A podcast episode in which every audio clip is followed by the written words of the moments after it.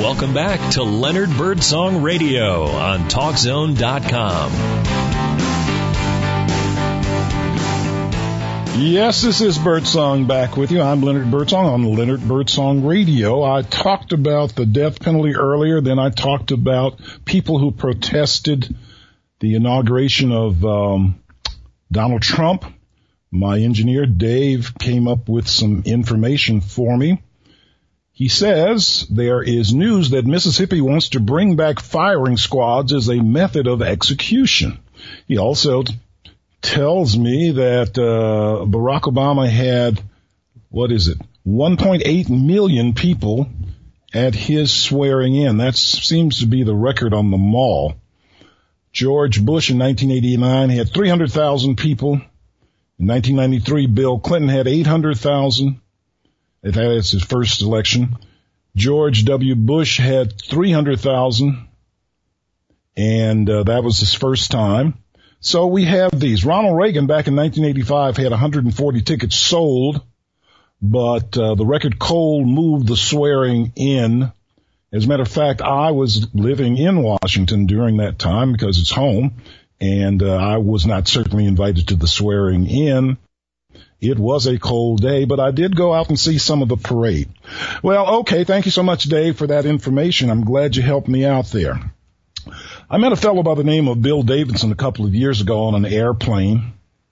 And he's a spiritual guy and he's a businessman. He sells uh, medical equipment, but he likes to send people he likes things about leadership and uh, words of wisdom and so let me read a little bit of what he sent me recently. It says, be responsible for your attitude. Our destinies in life will never be determined by our complaining spirits or high expectations. Life is full of surprises and the adjustment of our attitudes is a lifelong project. Here it comes.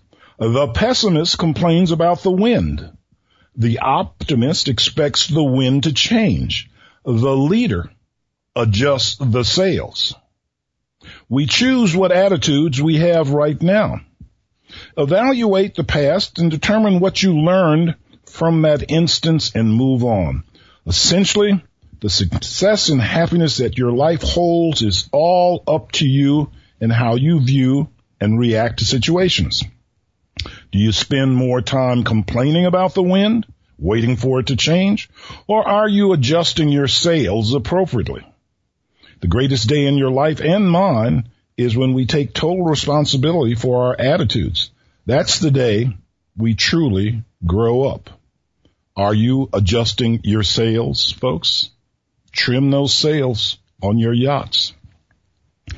All right. A few more words of wisdom sent to me by Bill Davidson. Bill, if you're out there, I hope you hear me. This first words of wisdom came from a book called Developing the Leader Within You. And this one comes from a book called Winning the People. It's entitled Trust Me on This.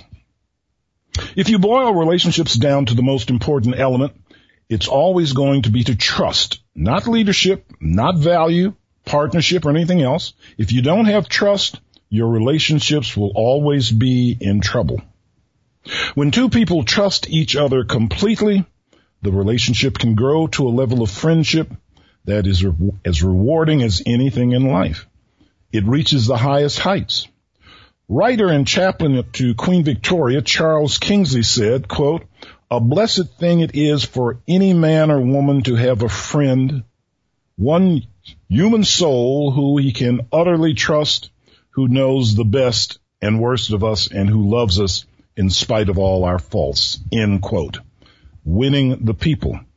Bill Davidson goes on to say, this week, work to develop a deeper trust with those around you. I think that's good advice. I hope you will take it. Now, again, I'm happy being here with you, but my time is coming to an end, but let us end on a humorous note. You know, I like to give you guys some riddles out there, and maybe you know what they are, or maybe you can answer them, but here's the first one. Why did the leopard wear a striped shirt? You know? Why did the leopard wear a striped shirt? The answer, you know, it didn't want to be spotted. you like that peanut gallery? oh, I thought that was okay. It's not that funny. It's not that funny, folks. All right. Okay, the next one. I'm sure you've heard this one. When is a door not a door? When is a door not a door? What's the answer? Think about it. It's not a door, ladies and gentlemen, when it's a jar. you like that peanut gallery?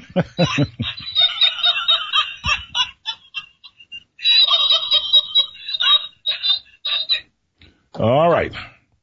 I hope you're getting these. What is the best season to jump on a trampoline? What is the best season to jump on a trampoline, folks?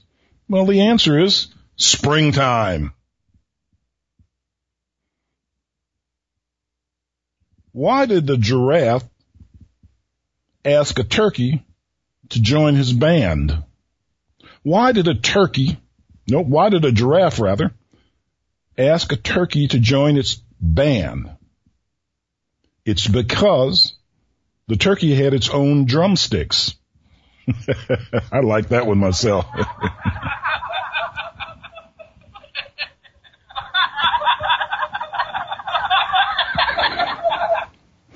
All right, I'm going to end up with this one. Why were the police called to the laundry? Why were the police called to the laundry? Think about it. Well, here's the answer. The police were called to the laundry because two clothespins held up a shirt.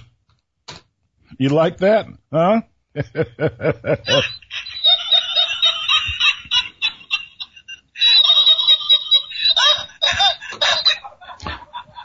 All right. You guys in the peanut gallery are getting a little punch drunk. It's about, okay, folks, okay. It's about time that I'm going to have to close the show. I'll be back with you next Thursday with more humor and information and more talk.